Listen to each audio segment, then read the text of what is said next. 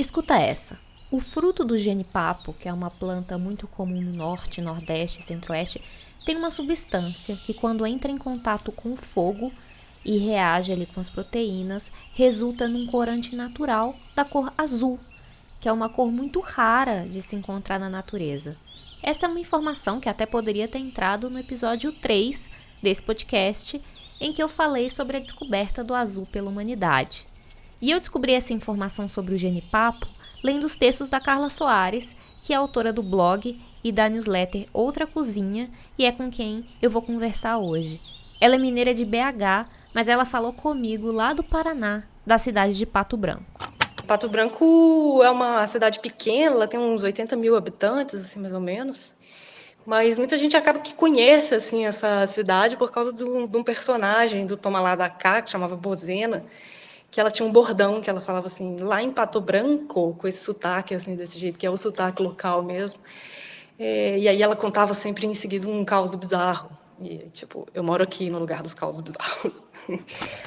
Não sei você, mas eu, como uma boa mineira, adoro quem conta causos. E hoje a conversa vai ser nesse tom, como se a gente estivesse tomando um cafezinho lá na casa da Carla, batendo um papo sobre vida no interior e sobre as histórias que a comida conta. Porque o que a gente come revela muito sobre quem a gente é e sobre o mundo em que a gente vive. Eu sou a Aline Valek e você está ouvindo Bobagens Imperdíveis. Episódio de hoje: Escrevendo da Cozinha.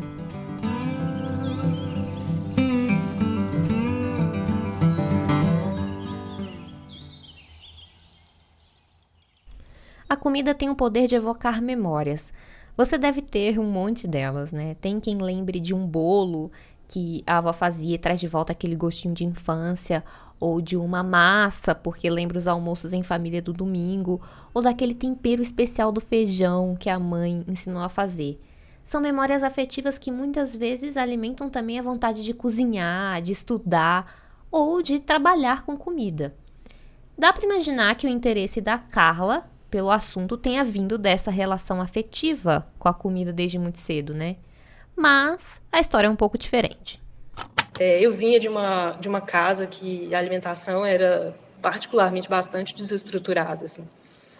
A minha avó, com quem que eu morava junto, eu morava com ela e com a minha mãe também, ela sabe fazer muita coisa, assim, de comida da roça, mas ela tem um profundo é, é, desprezo por cozinhar e, e por tarefas domésticas de uma maneira geral. O que eu acho que é, tipo, super entendível é, pela falta de valorização e, e pelo machismo também introjetado que ela carrega. É, a minha mãe também, assim, particularmente nunca se interessou por isso, a não ser quando o tópico tinha alguma coisa a ver com regime. Essas eram as horas que a minha mãe tinha algum interesse em cozinhar mesmo. As coisas que eu escrevo, elas, elas, elas fazem com que as pessoas frequentemente me respondam contando coisas é, sobre lembranças muito afetivas, com comidas de vó, comida de mãe, assim. Mas eu mesmo não tenho quase nenhuma memória dessas.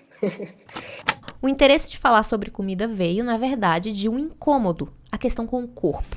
O Light Shake Dream Week é muito gostoso, tem 0% de açúcar e o que é bom, você pode substituir uma das refeições com ele. Mais fácil e rápida de queimar calorias e perder peso sem fazer o mínimo esforço. Compre batom, compre batom. Vai tirar a medida, porque é muito tem essa polêmica. Quem tem é o maior muito... bumbum? A Carla ou a Sheila?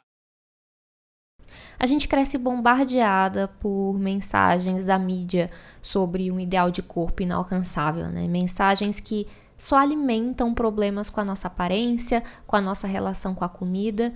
E a Carla já estava prestando atenção nisso desde a faculdade, porque ela se formou em comunicação social e também cursou três anos de psicologia. Então ela já estava prestando atenção a transtornos alimentares e se incomodava em como a mídia tratava esse assunto, né, de um, com discursos muito rasos.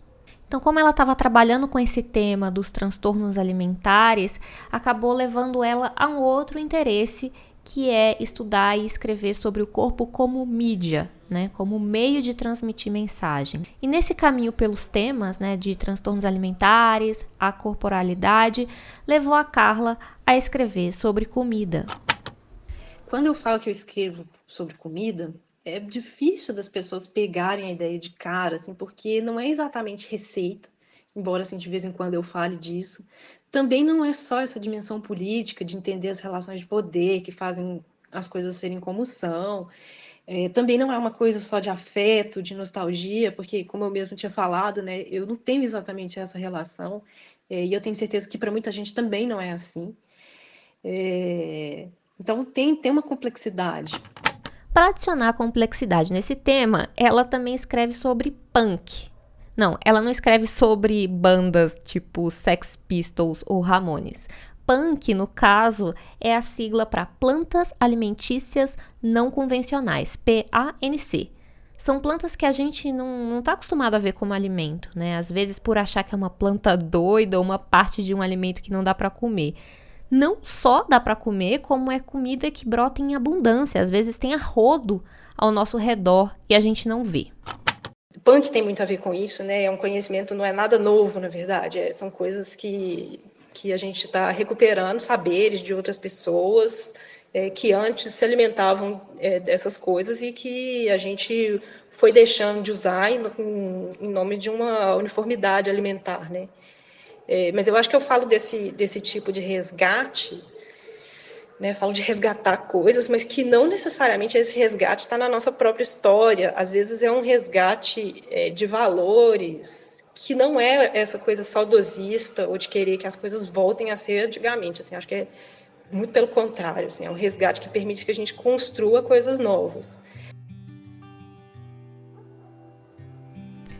A gente agora vai dar uma volta por Pato Branco que é a cidade onde a Carla já mora há quatro anos. Isso depois de uma vida na capital, na cidade grande. E agora essa vida, essa tranquilidade do interior. É, eu acho que esse período dos quatro anos que eu vim morar aqui no interior, é, eles foram de mudanças bem intensas, mas elas também nem sempre foram muito pacíficas, não. É, estando aqui, assim, já o dinheiro da gente rende de uma forma muito diferente, porque as coisas são muito mais baratas, você acaba tendo muito menos pressão é, de consumo, por exemplo, de moda, é, do consumo de uma maneira geral mesmo, porque é, é uma coisa que você acaba tendo um pouco menos de oferta. É, eu vou para Belo Horizonte hoje e, e eu sinto às vezes, por exemplo, é, que bate é, a sensação de que talvez eu esteja muito demodê, eu sinto vontade de comprar várias coisas é, porque elas estão lá, elas são legais e, e elas estão muito disponíveis e tal. É, a cidade ela tem uma estrutura que facilita isso e assim brigar contra isso quando você está nela eu acho que é bem mais difícil assim. a minha rotina aqui é bem mais devagar mesmo assim até pela questão de eu ter me estruturado com um trabalho autônomo que me permite fazer mais meus horários é, né diferente da, da, da atividade que eu tinha antes de professora é, e porque a minha vida pode ser naturalmente assim mais simples, porque também é mais fácil administrar o dinheiro, né? Então, uma coisa que eu acho sensacional que eu tenho aqui e que eu não podia ter em BH, eu não imagino como que eu conseguiria ter isso, é o contato real também com gente que trabalha com agricultura. Assim. Eu já fiz várias visitas aos sítios de produtores que eu compro aqui na região, é, porque eu fico muito interessada, eu converso muito com eles na, na, na feira. É, então, por mais que eu reconheça que seja mais fácil é, um outro ritmo, uma outra forma né, é, de vida, que, que, que, certas coisas sejam mais fáceis é, numa cidade desse porte, eu acho que sem dúvida o olhar da gente conta muito. Assim, isso vale para uma cidade pequena e vale para uma cidade grande também, assim, é, de tentar extrair é, o que tem de melhor nelas, né? Porque todas têm coisas boas também. Nossa, então às vezes eu fico, eu fico pensando e me perguntando se alguma pessoa realmente é, se sente menos estrangeiro e mais confortável num lugar que não é o seu assim de origem. É, falar que eu me sinto confortável tá longe ainda disso, sabe? E, e às vezes eu fico pensando que até as palavras que, que eu fico ainda com um certo estranhamento, assim, tem e que eu não incorporo né, no meu vocabulário as palavras diferentes de um lugar para outro, tem a ver também com essa resistência, assim, né, da gente não se sentir à vontade. Mas tem umas coisas muito engraçadas também, assim, porque tem umas horas que parece quase um dialeto, assim, que a gente estava falando. É, uma vez eu perguntei para um feirante, assim, se ele podia trazer uma, uma punk, assim, diferente para mim. E daí ele veio que me falou que ele tinha que olhar lá no putreiro se ele tinha. putreiro, gente. É tipo pasto, putreiro. É, a ideia é tipo ser uma palavra do, do lugar que aqui é potro, né? Escreve potreiro, assim, mas eu nunca nem tinha ouvido falar essa palavra, assim, e aqui não usa pasto. E eu tive que ouvir algumas vezes, assim, para não fazer uma cara de susto com o que o cara tava falando. e tem essa coisa também de eu ter esse sotaque de Minas, que é muito diferente do deles, mas eles não conseguem identificar também de onde que é, assim. Então, a pergunta que eu mais ouço aqui é da onde que eu sou, porque eu abro a boca e eles veem que eu não sou daqui. E na cidade pequena ninguém tem o menor pudor de satisfazer esse tipo de curiosidade. E daí eu respondo que eu sou de Belo Horizonte e tal, mas eles também não sabem aonde é Belo Horizonte. então tem quem já respondeu para mim na hora que eu falo que eu sou de Belo Horizonte, ó oh, com sotaque é, nordestino da Globo, é, imaginando que eu fosse de algum lugar do Nordeste. Tem quem já me perguntou se é perto de Fortaleza, né? Teve uma gerente do banco uma vez que ela me perguntou se, se lá era grandinho, se Belo Horizonte era grandinho. É, e eu acho que é até por isso também que eu não consigo muito descolar dessa identidade mineira e tal. Né, assim. Em Pato Branco, ela também pode ter mais contato com a terra, plantar com as próprias mãos. Em casa, onde ela tem um quintal e trabalha no próprio jardim comestível, e também participou por um tempo do projeto de uma horta comunitária, essa história da horta comunitária eu acho que é super legal, assim, para entender que a gente pode achar muito bonita essa coisa de fazer uma coisa a muitas mãos, mais coletivizado, com um gerenciamento menos centralizado e tal, mas que a coisa não é simples e não é mágica, assim, que não dá para ficar romantizando, sabe? É, eu aprendi muita coisa quando eu comecei, tinha pouco tempo até que eu estava aqui na cidade, e aí foi um jeito, inclusive, que eu, que eu comecei a aprender várias técnicas de cultivos com pessoas que estavam, é, que mexiam com isso há mais tempo e tudo mais. Mas, por outro lado, aconteciam umas coisas muito chatas, assim, porque o pessoal insistia em não ter centralidade de organização, é, eles queriam ser, é, uma, queriam uma organização mais anarquista mesmo, então...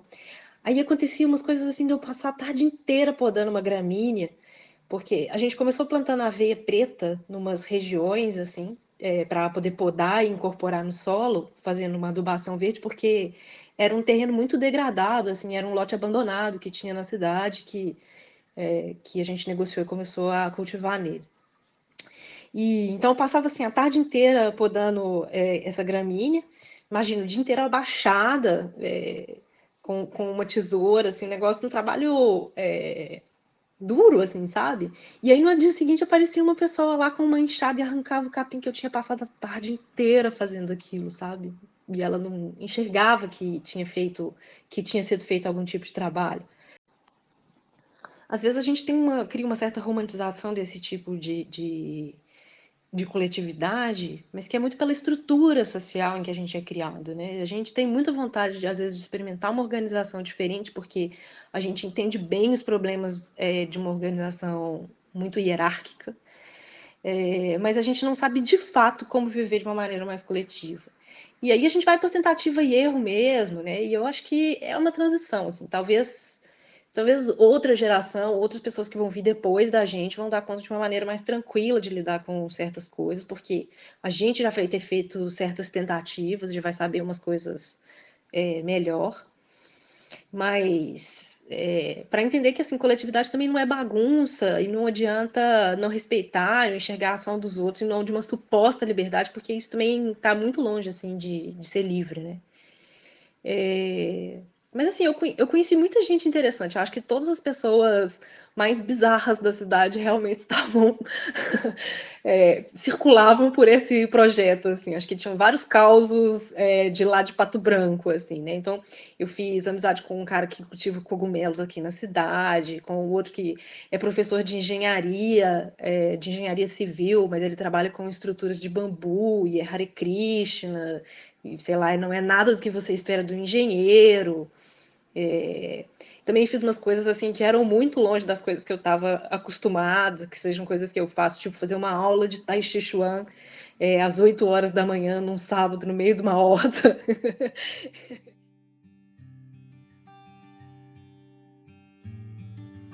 Esse foi o dedinho de prosa que eu tive com a Carla. Eu espero um dia voltar com mais, porque a história interessante ela tem um monte. Mas Antes de terminar o episódio, ela ainda deixou de presente um insight muito bonito e muito poderoso sobre a importância de pensarmos e falarmos sobre comida.